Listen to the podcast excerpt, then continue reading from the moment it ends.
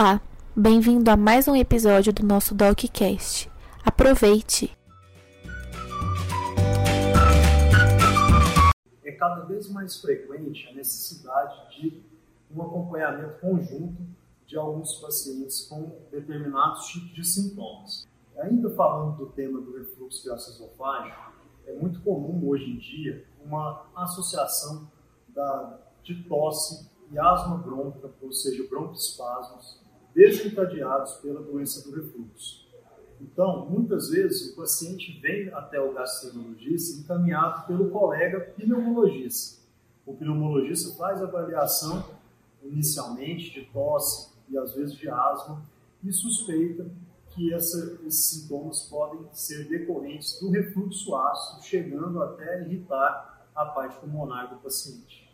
Também não é infrequente o paciente procurar o gastroenterologista no primeiro momento, devido ao quadro de tosse, e já suspeitando de um refluxo, e o gastro, após o diagnóstico, encaminhar o paciente para a avaliação de um pneumologista. Então, converse sempre com o seu médico especialista, com o seu médico assistente que te acompanha nessas situações, para saber se é necessário um acompanhamento conjunto. Então, uma doença que aparentemente pode ser simples, que muitas vezes a pessoa atribui apenas uma queimação atrás do peito, mas ela pode estar relacionada a doenças mais graves, como a asma.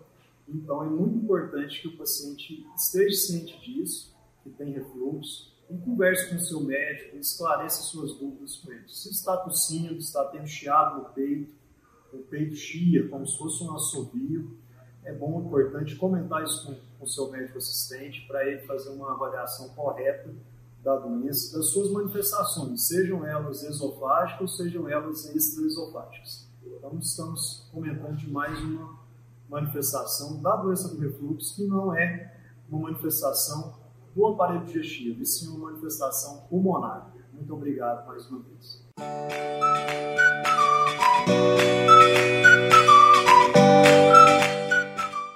Obrigado por ouvir. Nos acompanhe nas redes sociais e no canal do YouTube, youtube.com barra Dr. Rodrigo Ximenes.